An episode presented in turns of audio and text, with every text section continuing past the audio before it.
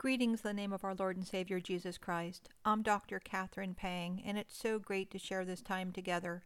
Welcome to The Living Way, the podcast ministry of the Christian Life Institute, and the Christian Life Institute's purpose to grow Christians forward to live victoriously as overcomers in, but not of the world, through the hope and healing of Christ.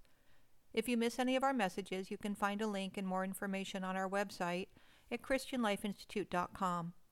Our podcasts are available on Thursdays.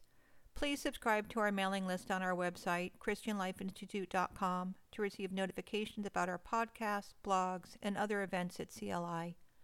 As we begin, you may want to grab a Bible and follow along as we share Scripture throughout our time together. Our message today is titled Infusion Part 2 Approaching, Interacting, Extracting, and Keeping His Word. Let's begin with Hebrews 2:1, and I quote, Therefore, we must pay much closer attention to what we have heard, lest we drift away from it. In considering God's Word, it's so important to recognize that coming to His Word is a critical first step, as we must recognize our desperation for the living water and the bread of life, who is Jesus, Yet to really, truly, deeply, intimately know our Savior, we must know how He describes Himself according to the truth of His Word, the Bible, the inerrant, infallible, unchanging Word of God. Our desire for His Word must flow from a deep desire for an intimate, personal relationship with our Savior and Lord. He invites us to know Him. He invites us to be known by Him. He invites us to draw near, and there are so many scriptures that invite us to come near to the one who loves us and cares for us, as to hear him through his word and communion with him. Consider the following.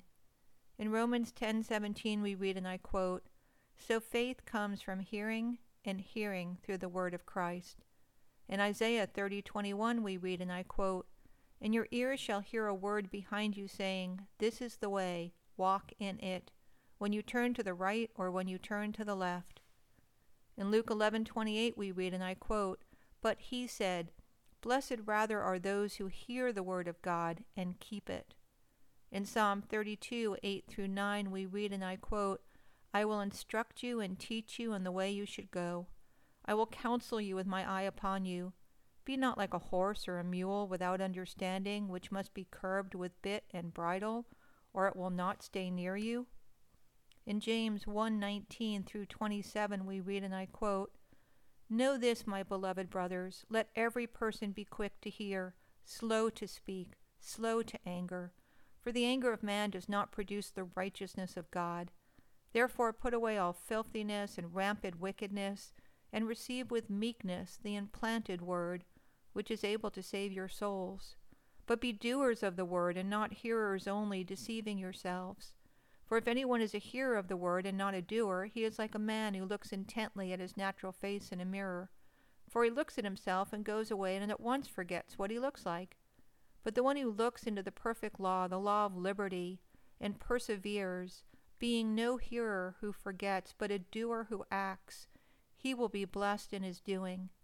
If anyone thinks he is religious and does not bridle his tongue but deceives his heart, this person's religion is worthless.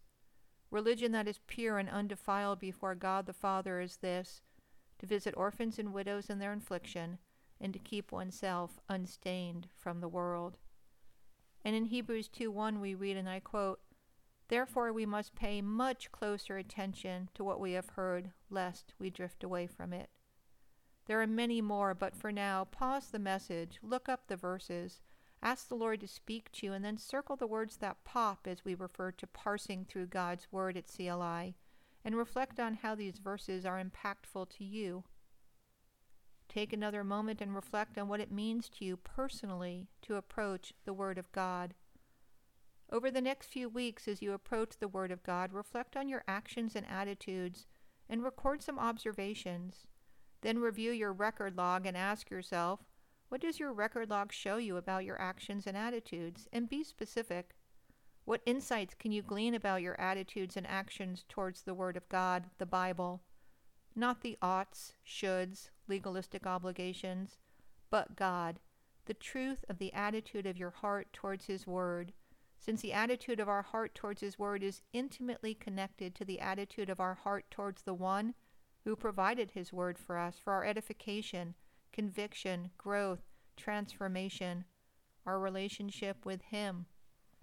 It's important that we recognize that for some there is often a struggle with approaching His Word, as some view it as an obligation, a requirement, a check the box duty of the Christian faith.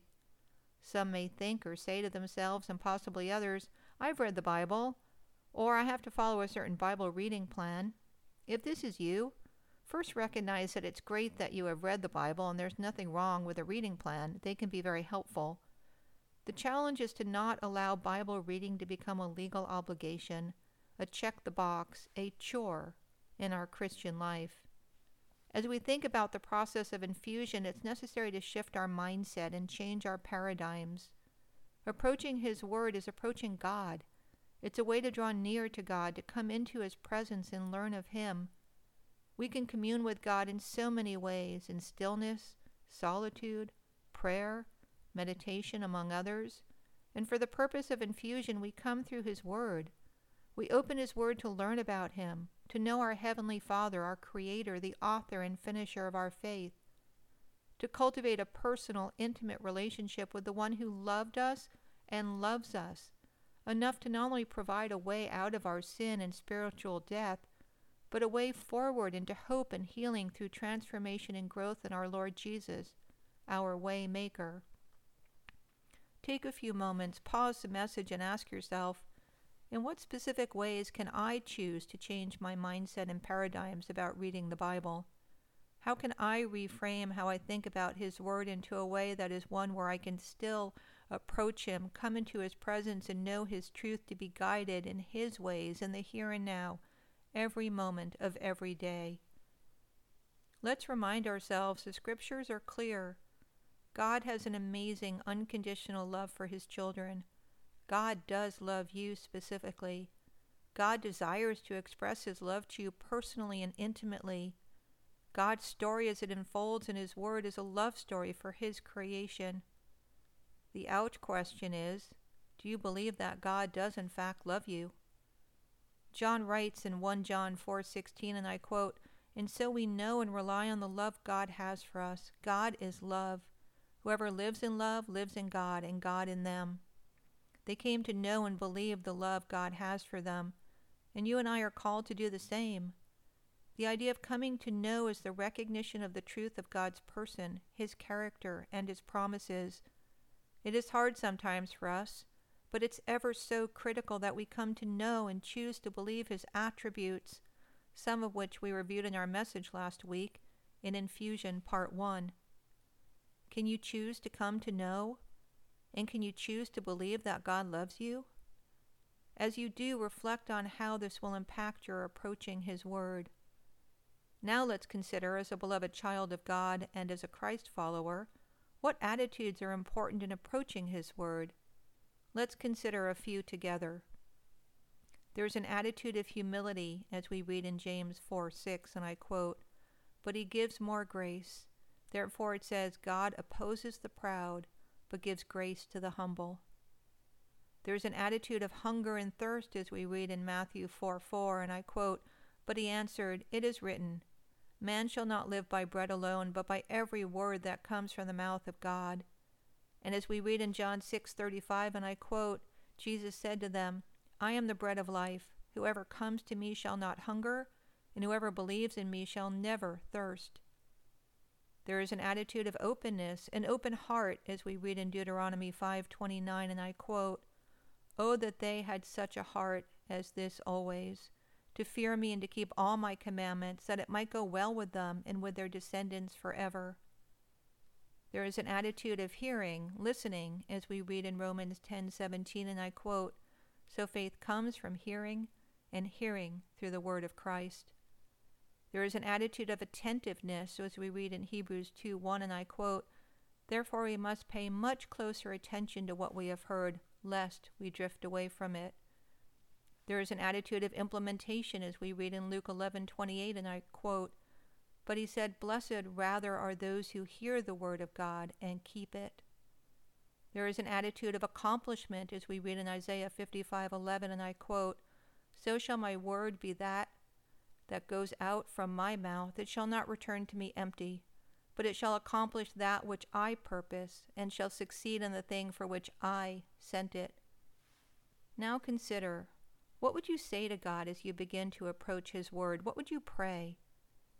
Let us remember that whether we listen to the Bible, read the Bible on a device, watch a teaching on the Word, or open a paper Bible, it is first and foremost His Word, and we are called to interact with it as we read in Proverbs 4 20 and 21, and I quote, My son, be attentive to my words, incline your ear to my sayings, let them not escape from your sight, keep them within your heart. How do we start?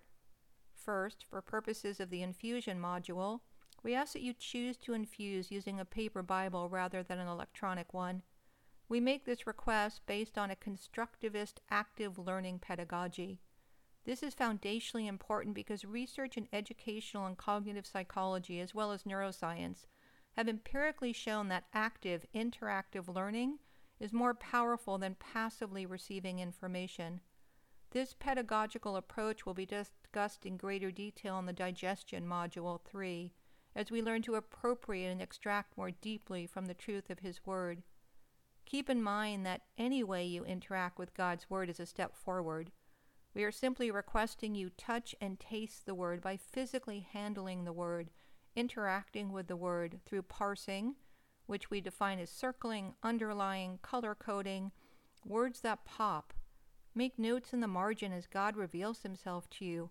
Turn the pages. Move the bookmark as you read from Genesis to Revelation, and yes, we advocate you read cover to cover over and over and over again. There is no too much of God's Word.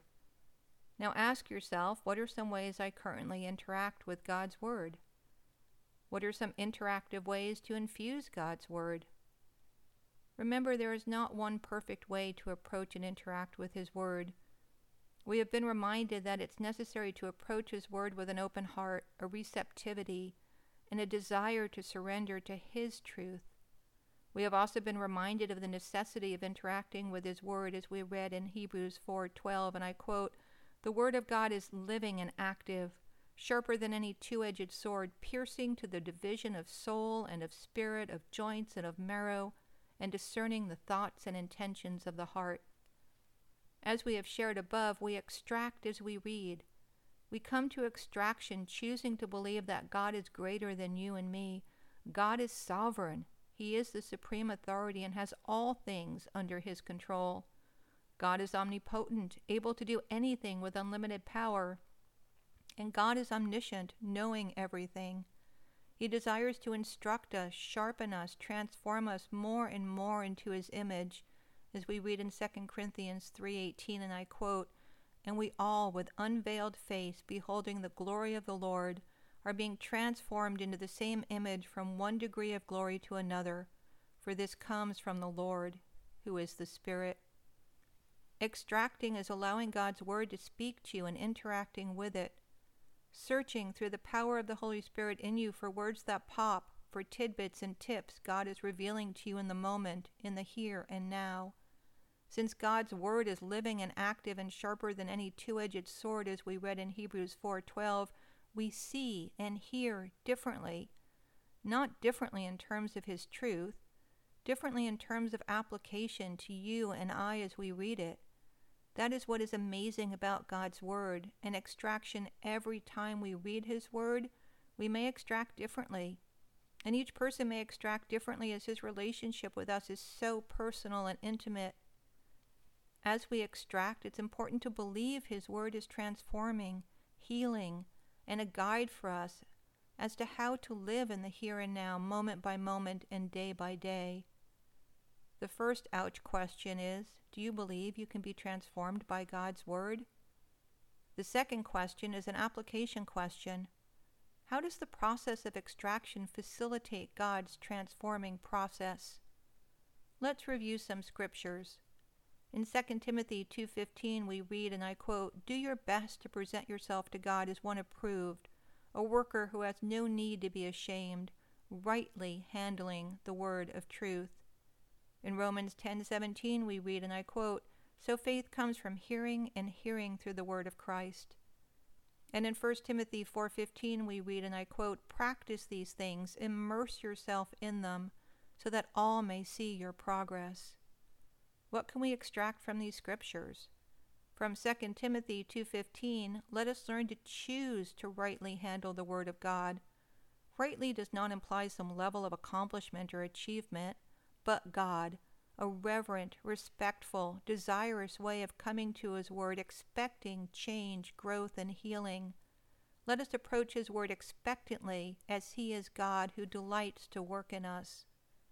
From Romans 10:17 we can extract that our faith is developed and increased as we hear the word of God, as we feast on and infuse his truths, his ways, and his delights in us. From 1 Timothy 4:15 we can extract the importance of implementation, practice.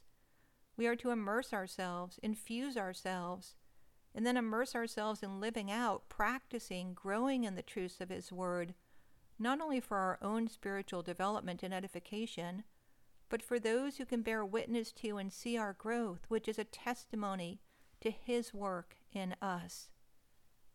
Ask yourself, what are some specific practices you can use to extract truth from God's Word, to then apply to living in Christ as a desperately dependent, surrendered vessel, a Christ follower living on the narrow road?